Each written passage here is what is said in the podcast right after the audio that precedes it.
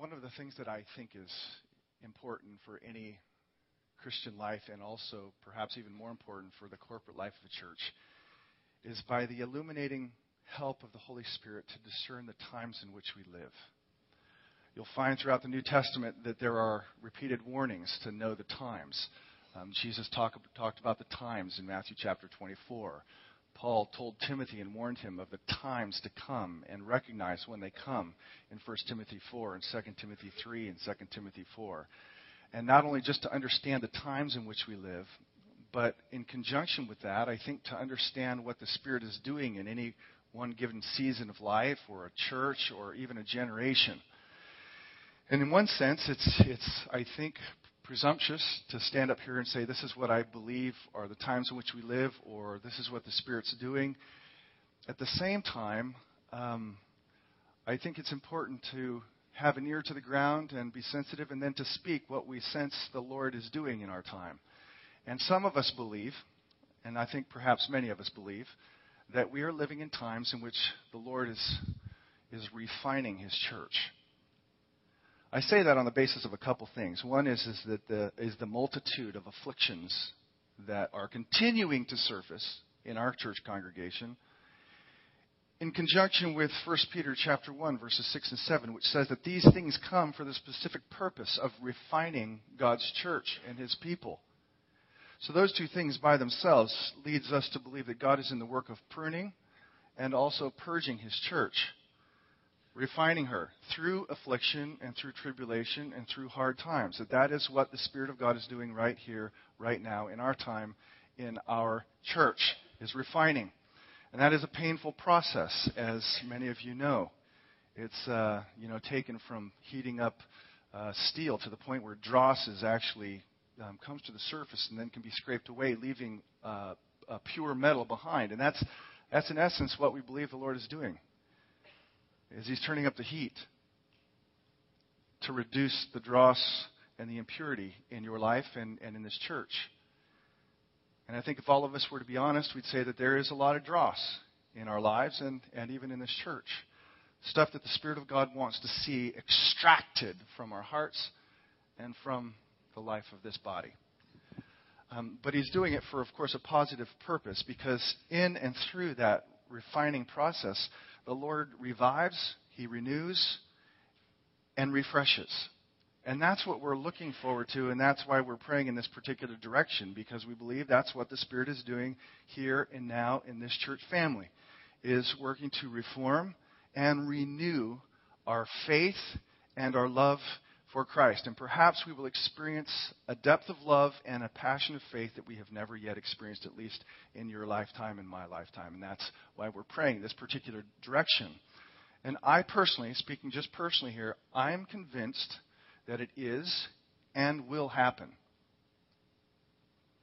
It was confirmed to me just this last week as I, was, as I was meditating on Psalm 147. I got to the portion where it says that the Lord takes pleasure in those who hope in his steadfast love. That the Lord delights when his people hope in his love. And if Wednesday night prayer is any evidence of this church looking in hope to the steadfast love of God, then I believe God is going to is taking pleasure and he will bless and he will renew. And that's what we're praying for. And I'm convinced it is and will happen. What will it look like as God does it and as we proceed forward? I don't know.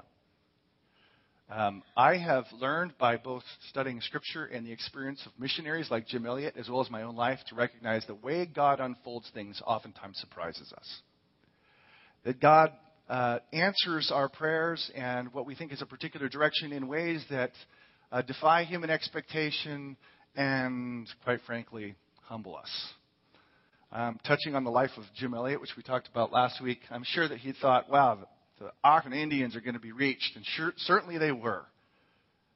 But I don't think he had to give his life in order, he thought he had to give his life in order for them to come to living faith. So we leave the outcome to the Lord, but um, I believe the Lord is going to do it. Well, one thing I will say on the other side of that is that will happen, and I believe is happening, and I hope will come to full, um, to full fruition. That is, when God renews his people, it is always in the direction of Christ and his mission. That is, that we will see people in mind, heart, life, activity, hands, families, and as a church committed to knowing Jesus and making him known, to use a popular phrase. Or to glory in him as well as glorify him.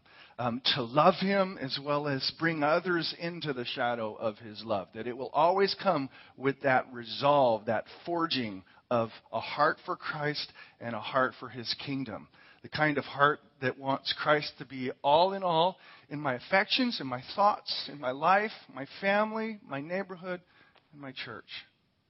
That that will come. That will come.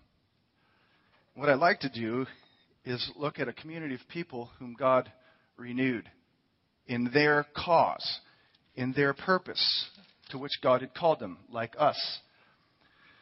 We have, over the past three weeks, minus last week, um, been looking at various Jewish kings whose backs were against the wall, and, and in various ways God's steadfast love delivered them.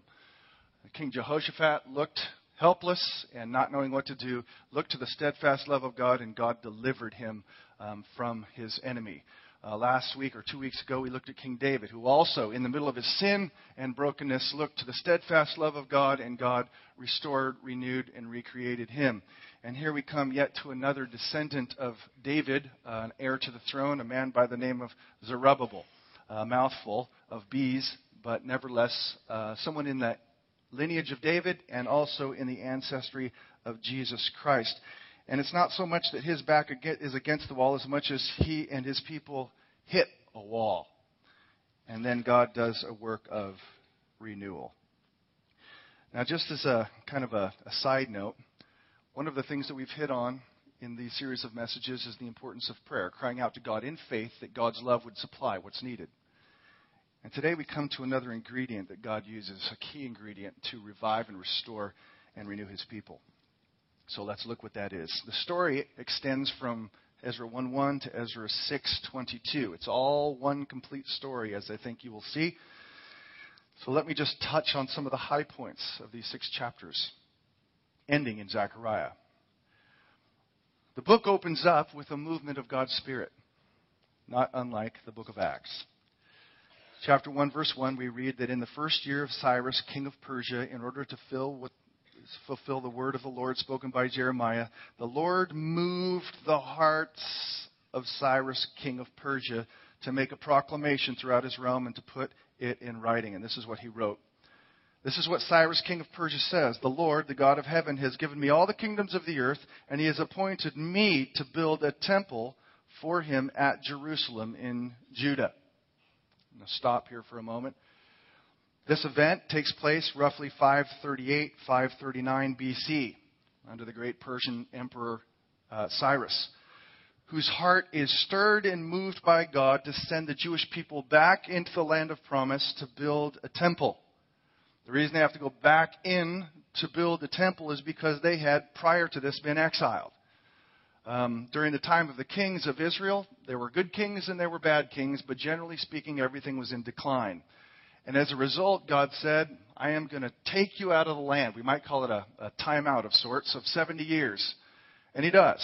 Um, he takes them out, and as a result, the temple is burned and the city is razed to the ground. But after a 70 year period of God disciplining His people, let me just say, while God does discipline His people, including His church, and I think we're in a time of discipline, He never abandons His people. So at this point, 70 years later, God puts in the heart of a pagan emperor to build a temple. He moves and stirs the heart of a king to send the Jewish people back. Down in verse 5, we, real, we read that God also stirs and moves in the hearts of the Jewish people to return. Verse 5, then the family heads of Judah and Benjamin, the priests and Levites, everyone whose heart God had moved, prepared to go and build the house of the Lord in Jerusalem. So here you have in the opening chapter the cause, the mission, what they are to do. They are to return to the land of promise and they are to build for the Lord a temple, a place of worship, a place where he would once again make his name known and exalt his work. So that's the cause. That's the mission. That is what they are to give their heart, mind, soul, lives, hands, effort, sweat, blood, and tears to. build the temple. Our, uh, our marching orders as a church are no less clear. Uh, we don't build with stone, of course, but Jesus left us a mission, a commission, and that is build my people, build my temple, not of stones, but of souls, a place in which the name of Christ should be exalted, and a place in which God's glory would dwell. That's what the church is supposed to be, and also a light to the nations. Well, back to the story. In the first three chapters, everything progresses at, at an alarming rate. Everything is going wonderfully. We read in chapter 2 that hundreds and thousands of people return. God has moved, they have left, and they return to the land of promise. By the time chapter 3 happens, we see that in the place of where the old altar was, they reestablish worship. That is, they erect an altar. It says in verse chapter 3, verse 1, when the seventh month came and the Israelites had settled in their towns, the people assembled as one man in Jerusalem. So they had a unified, singular effort in Jerusalem. And it says that then uh, Jeshua, son of Jozadak, excuse me my pronunciation for some of these difficult Hebrew names, and his fellow priests and Zerubbabel, this is the descendant of David, son of Shealtiel, and his associates began to build the altar of God of Israel to sacrifice burnt offerings on it in accordance with what was written in the law of Moses, the man of God. Despite their fear of the peoples around them, they built the altar on its foundation and sacrificed burnt offerings on it to the Lord, both morning and evening sacrifices. So progress is being made. They have returned to the land, land they have reestablished the altar, and they have uh, resumed offering sacrifices, which, as you know, eventually pointed to the final and ultimate sacrifice on the cross in which God would give the Lamb of God for the sins of his people. We find that the feasts are reinstituted, and then down in verse 10 of chapter 3, the foundation is laid of the temple. Verse 10. When the builders laid the foundation of the temple of the Lord, the priests in their vestments with trumpets and the Levites, the son of Asaph with cymbals, took their place to praise the Lord as prescribed by David, king of Israel. With praise and thanksgiving, they sang to the Lord, He is good. His love to Israel endures forever. And all the people gave a great shout of praise to the Lord because the foundation of the house of the Lord had been laid.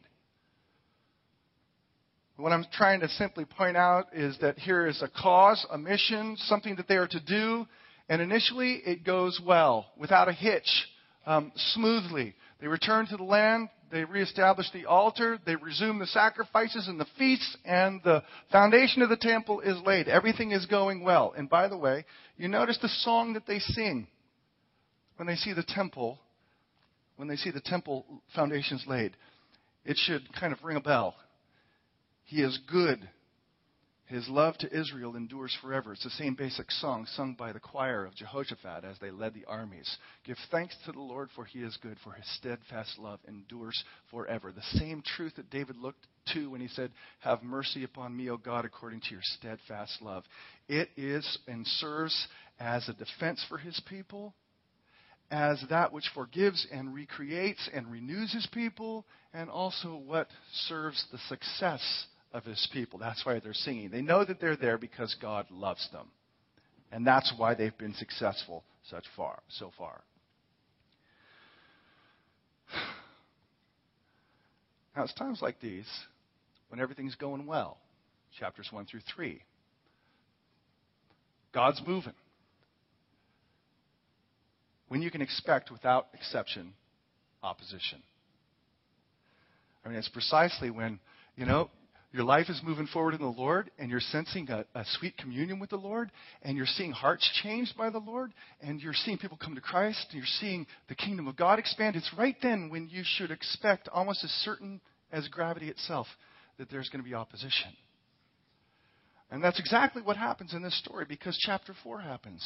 And it's like a huge iron wall came down and stopped it, dead in, dead in its tracks. And the work of God stalls. We read in chapter 4, verse 4, that then the peoples around them set out to discourage the people of Judah. Those are the unbelieving pagans around the land of promise. They set out to discourage the people of Judah and to make them afraid to go on building. They hired counselors to work against them and frustrate their plans during the entire reign of Cyrus, king of Persia, and down to the reign of Darius, king of Persia. We have a group of people who see what's going on, seeing the progress of God's plan of rebuilding the temple, and they set out to discourage, to make afraid, and to frustrate. Take notice of those words to discourage, to cause fear, and to frustrate their plans. Now, at this very time, the prophet Haggai, that we also have in our Old Testament, tells us that there is something else that happens to stall the building of God's temple, namely the distraction of wealth. Haggai 1:3. They became distracted by their own paneled houses in conjunction with and in addition to this discouragement, this fear, and this frustration, so much so that by the time you get to the end of verse, uh, chapter 4, you read this sad statement. Thus the work on the house of God in Jerusalem came to a standstill until the second year of the reign of Darius, king of Persia. You compare this to secular histories, and you realize that the work on the temple stalled for 16 years. First three chapters, everything is going great. Chapter 4, discouragement, fear, frustration, and distraction stalls what God's doing in the people and what he moved the initial pagan king to do. I find it interesting that while times change, people change, nations change, kings change, the same things are used to stop God's work in your life, in my life, and in a church. Namely, discouragement, fear, frustration, and according to Haggai, distraction. In all that's going on, I'd venture to say that many of you are discouraged. It can come in any form. Discouragement over a broken relationship, discouragement over unmet expectations, discouragement over self doubt, discouragement over a critical spirit, and it makes you stop. It diverts your attention. Or fear. It's something that binds up God's people and paralyzes them. Fear of the future. Fear of how I'm going to make a living. Fear of where I'm going to live once my house is taken away fear of what's going to happen in my children's life, my child's, my son, my daughter's life. Fear of failure. Fear of speaking up. That stops God's people in their tracks too. Hinders the progress of what God is doing in building his kingdom through us. Discouragement, fear, frustration, when things don't turn out like you thought, or distraction. I don't think it's uh, I don't think it's inappropriate to say that we're coming out of a time, and perhaps still in a time, in which many people who call themselves by the name of Jesus have been so distracted by the accumulation of more stuff. And if you haven't been distracted by the accumulation of more stuff, you've been distracted by the, the maintenance of the more stuff you already have. So that the last thing really on our list, in terms of what we live for, is Christ and His cause. Because there's so many distractions around us. Is it any wonder then that the Lord is turning up the heat? And my hope, my prayer, and why we are doing this is so that we will see, God, this is your purpose, and it's a good purpose. You're refining us to forge in us once again a heart for you and a heart for your kingdom. So let's pause for a moment and let me just ask you what is it that keeps you from giving your whole heart to Christ and his cause? Think about it. And in your head, name it. What is it? Is it discouragement? Because I see people kind of starting to just survive, not to surge forward. Is it discouragement? Is it you're still afraid? You know, I'm, I'm fearful. Or are you one of those people who can say, Yeah, I've been distracted by material possessions and the accumulation of more wealth. What is it for you? Same stuff. Stalled the, the temple building for 16 years. The same stuff is stalling progress of the gospel in our time. Well, God doesn't let allow progress to stall for, for long because this is His work. We may stall, but He in the end will work. In chapter 5, a turnabout happens. God sends two prophets. Chapter 5, verse 1. Now Haggai the prophet and Zechariah the prophet, a descendant of Iddo, uh, prophesied to the Jews in Judah and Jerusalem in the name of God, of the God of Israel who was over them. Verse 2, get this. As a result of God sending his prophets, it says, Then Zerubbabel, this is the descendant of David, then Zerubbabel, son of Shealtiel, and Jeshua, son of uh, set to work to rebuild the house of God in Jerusalem. Something happens at this point because two prophets come that stirs them up to continue what God had started. So they set, they set to work to rebuild the house of God in Jerusalem, and the prophets of God were with them, helping them.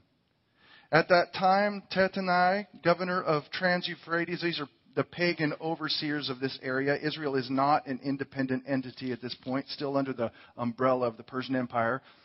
And Shethar, Bozenai, and their associates went to them and asked, Who authorized you to rebuild this temple and restore the structure? They also asked, What are the names of the men constructing this building? But the eye of their God was watching over the elders of the Jews, and they were not stopped until a report could go to Darius and written, a written reply received. Interesting here is that the wall came down, discouragement, fear, frustration, and distraction set in. They stopped for 16 years. All of a sudden, God sends his prophets, and it starts again. Now, I'm going to come back to what turned things around in a second, but not before we look at what comes out of this. And the opposition hasn't stopped. In other words, they're now continuing what God has called them to do despite the opposition. The opposition basically comes and says, Why or who authorized you this? And what are your names? That's always, you know, what are your names? We want to tell on you. The rest of chapter 5 uh, contains a letter written to Darius or Darius, the emperor in Persia, and the attempt is you need to shut this thing down. So they send this letter.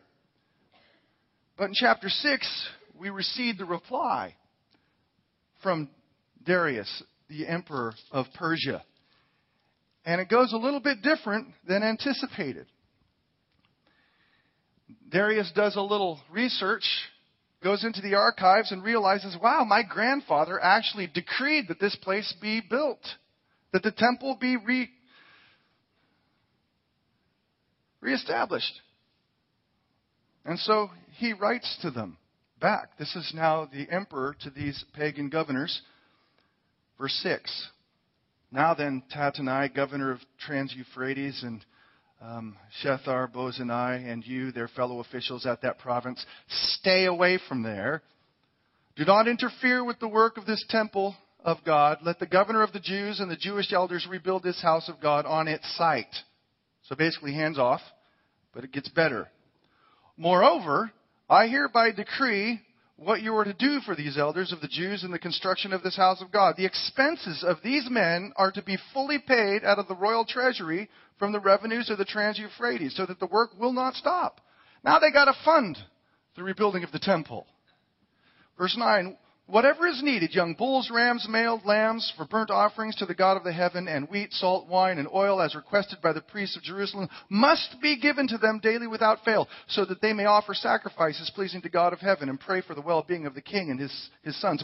Furthermore, I decree that if anyone changes this edict, a beam is to be pulled out of his house, and he is to be lifted and impaled on it.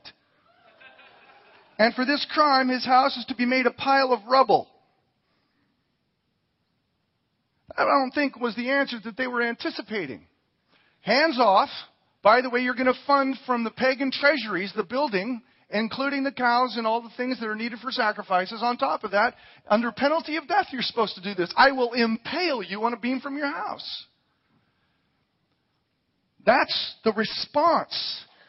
Now, the effect of that is the Jewish people continue to build wholeheartedly, and they finish the temple, and the chapter concludes with this moment of celebration and joy. Verse 22, the end of the story of this particular story. Then it jumps to another era.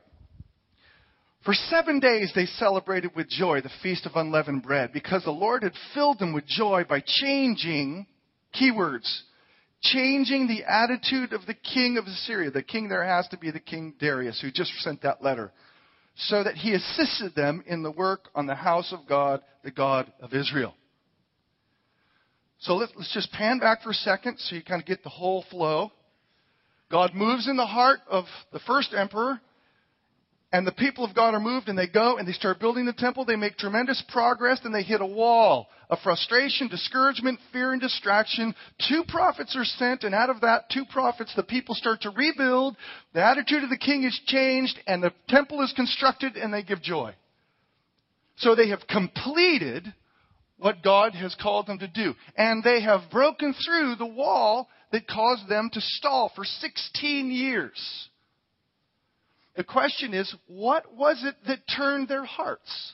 What was it that reignited and renewed their fuel to, despite opposition, we will build this temple? What is it that will reignite and renew God's people in this day to say, you know what, I don't care about the opposition. We will rebuild the temple of God, namely the people, the church, so that it will once again exalt the name of Christ and care about the neighbors. And it goes back to these two prophets. And what it comes down to, I think, is quite simple. What changed the stall into this surge forward is that they both received and believed the Word of God. And you're like, yeah, what kind of answer is that?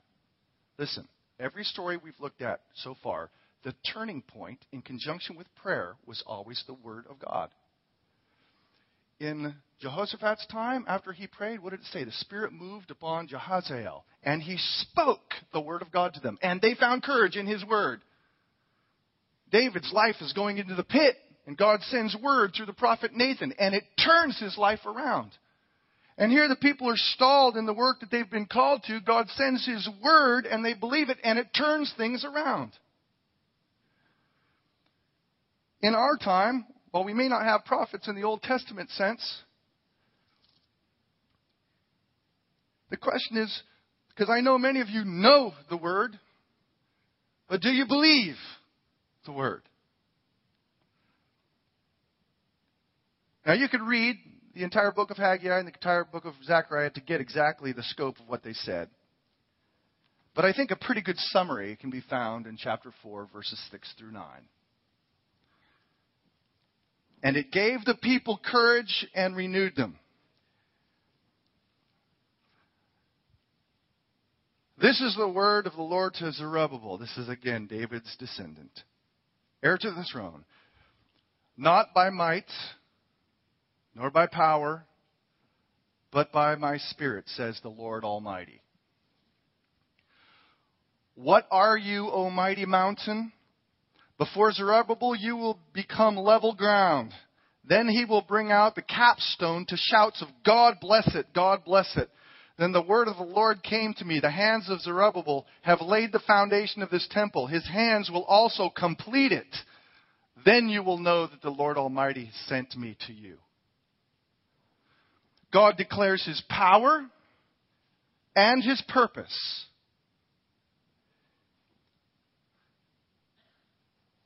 when we often look at every other human means to accomplish what God wants us to do and find ourselves fearful and frustrated when they don't turn out to do what we want them to do, when we find ourselves in a culture that is increasingly anti Christian, with educational institutions that are fundamentally anti creation and cre- creator and Christian, we might find ourselves thinking, well, we, this is impenetrable. We can't bring the power of the gospel to bear upon this culture. It's too hard.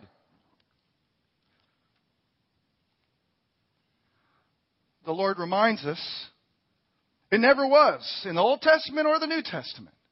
It never was by human power or might that these things came down, or that the gospel penetrated, or the temples were built, but by the Spirit of God.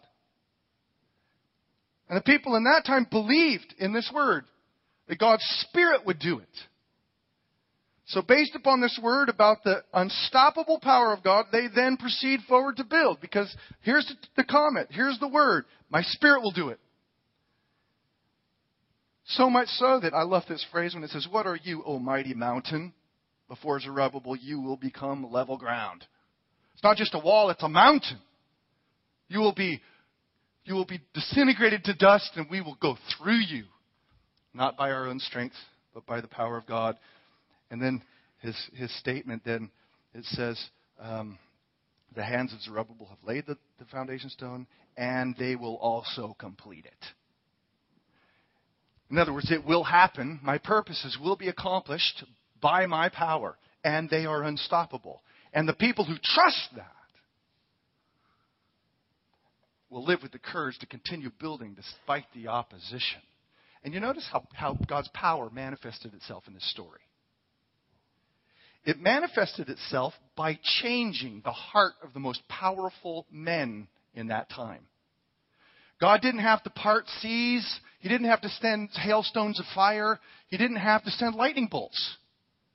God, in one sense, probably did something far more miraculous. He turned the heart of a pagan king called Cyrus at the beginning of the story like he had a bit in his mouth to do what God wanted. And at the end of the story, God turns the heart of a king named Darius like he had a bit in his mouth to complete the temple.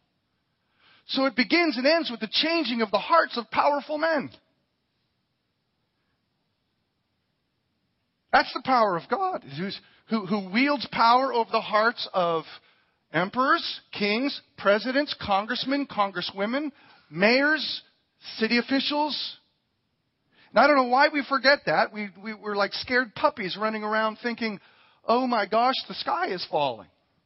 And God says, I, I, listen, I turn the heart of kings and presidents wherever I want. So you can trust my power. Whatever this cultural anti Christian sentiment and spirit is, listen, I got it under control. You just keep building. I think the, the word is a fresh word for us. The Lord's saying to Parkway Community Church, listen, I know things are hard. I understand there's opposition without, some of us pained within. But don't stop.